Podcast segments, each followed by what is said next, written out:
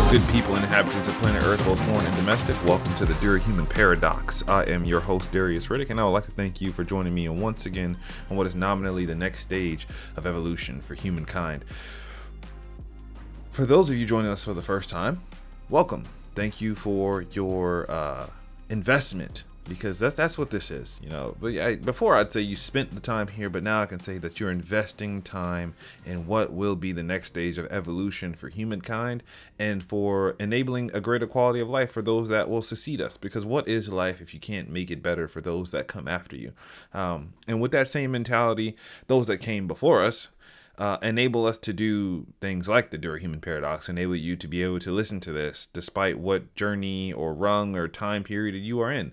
Um, and if if you have not listened to the previous episodes, it's about time you get caught up.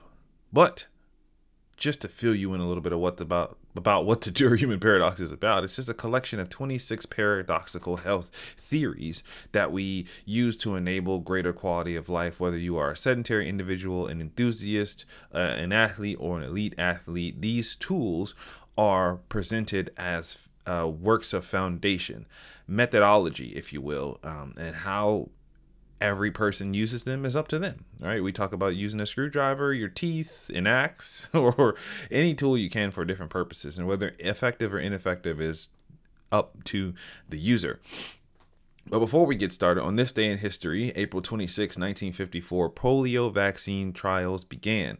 Um, and fantastic right? Fantastic the feats of human immunology and the the the tenacity and work of those that uh, virologists, um, biologists, chemists, physiologists, the just extremely intelligent people who are um, doing some pretty great things. And if you've ever done research, then you understand why that's such a a big deal, right? There, there, the the politics, the ethics, the the um trial and error that goes into research is just it's it's it's something of another of another level. It takes it takes a different caliber of individual to be able to you know try and try and try and try again for something that's really not guaranteed. And um, with with how much progress was made with polio in such a the polio vaccine in such a short period of time, you know, I'm I'm quite impressed with the the limitations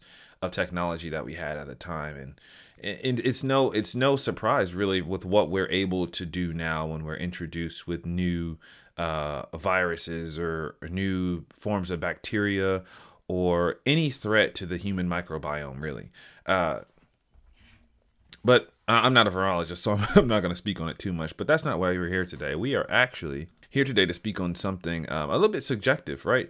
So I just mentioned a word that I want to kind of mm, expand upon.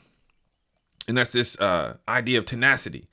And uh, the human machine is riddled with it. Uh, it. It is one of the most adaptive, tenacious, responsive machines on planet Earth. I would have to actually put it at number one.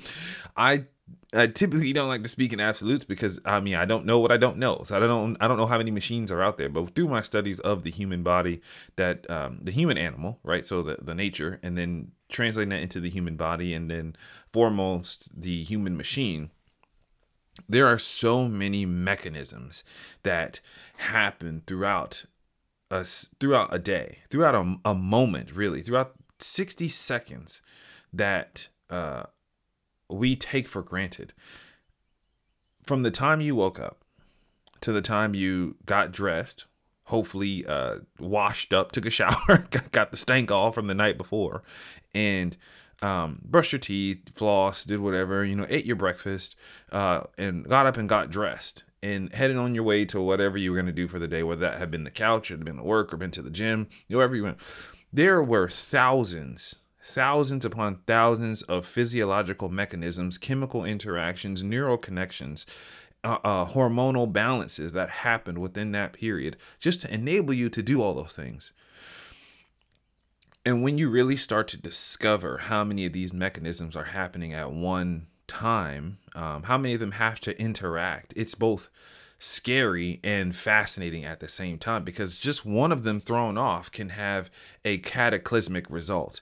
Um, and though we won't speak on the exact ones today, uh, because we have so much to discuss and so much to talk about over uh, uh, over this period of time, I, I wanted to take the time to almost give words of encouragement to pair with the science that is the human machine.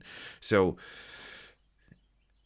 when we talk about human performance and the aesthetics of the human body and the ability of the human body in general, right, it is one thing that cannot be purchased.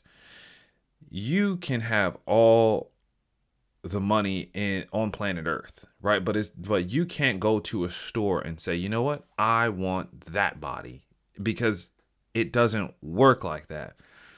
And one of the things why i am so prideful when it comes to focusing on human performance in the human body and understanding these mechanisms is, because when you see someone with a with a great body or you see an, uh, a great physique right? So or someone who is very good at their sport um, they're considered like the elite athlete the top of the top you know you could probably name a few in in in football in american basketball in american football um, in in golf, in tennis, in volleyball. There's probably a few names that come to mind, or swimming when you think about it.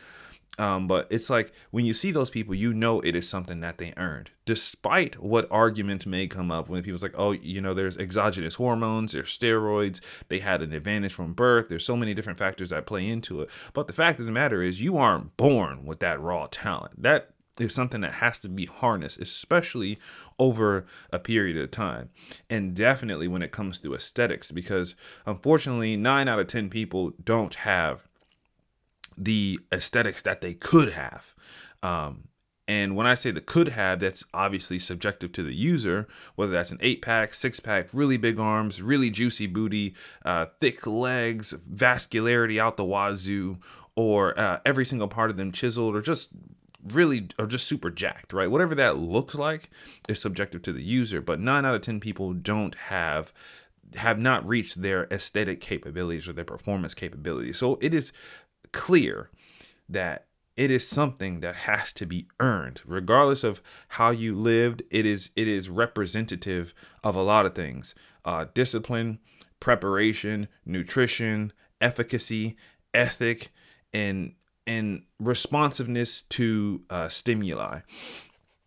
Um, but the house that human performance built is a statement that I, that I love to to say to introduce people to this idea of human performance because that's what it is. It's like building a house. Whether you are just starting out or you're kind of figuring out your journey or you're considered a veteran, right? You can go out and buy a house and be fully built, but you can't go out and buy human performance. It's something that you have to treat as if you're starting a, a brand new home. It's like every single thing you do is like build putting one brick after the other. And the more bricks you lay, the eventually you'll have a foundation.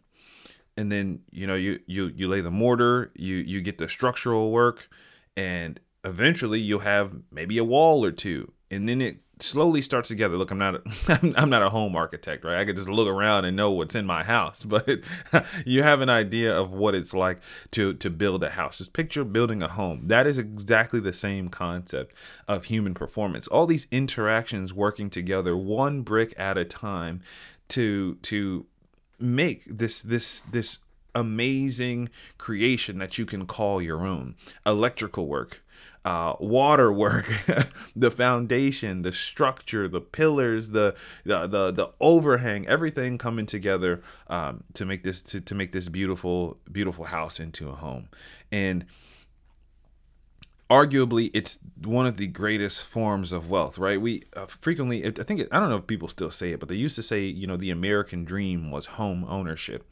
and that was like the idea of like what it meant to be like wealthy because it's like something that you owned it was property and because there's so much property limited on earth uh it, it signified a piece of something that you could that that you could really call your own but i think people really missed the fascinating thing that they could call their own of the human body.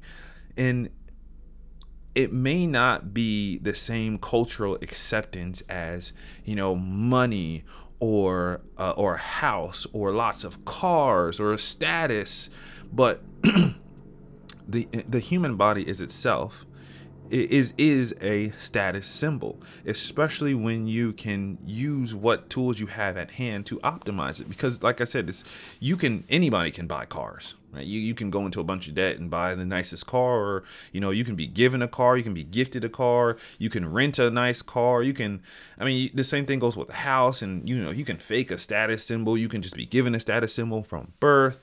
But the human body man that's just something you gotta earn dude. And and it's why I loved when I started hearing people say like health is wealth, and it's like that was always a thing, but now it's it's so widely recognized that it's been turned into a phrase. And I will go be the first to say, if you haven't heard it before, that that is 100% true. Because when you really think about it, what more can you do? You you have everything you need right in front of you. When you think when you touch your head down to your toes and you wiggle your fingers when you look around all these mechanisms that you're able to directly alter you own. And you can do what's called experimental performance which we can talk about later on to to make these mechanisms respond to external stimuli even greater than before. And it's just the most fascinating thing that you can ever imagine. Um, going to the gym, lifting weights, getting on the on the elliptical, the stairmaster, the treadmill, being able to go five minutes one day, then ten minutes the next day, and then three months from now you can go sixty minutes, and it's like, man, that's amazing. One day you can only bench press one thirty five, then the next month you can bench press two fifteen, the next month you can bench press three fifteen, and it goes on and on and on and on. You can one day you can jump six inches, the next day you can jump eighteen, and, and it's it's so fascinating what it means to equate to wealth as far as human performance because again it's so subjective but when you earn a body when you earn performance measures no one can take that away from you. And that ladies and gentlemen is probably one of the most fascinating aspects of the house that human performance built. And though that information is subjective i want you guys to really take take in the blessings that that we have with this generation and being able to understand the way that these physiological mechanisms interact and how we can take uh, sovereignty over each and every single one of them and and just for a second just show appreciation for the men and the women that came before us to be able to enable us to understand these mechanisms and and and what it truly means to accrue health wealth but until next time, ladies and gentlemen, stay durable, my friends.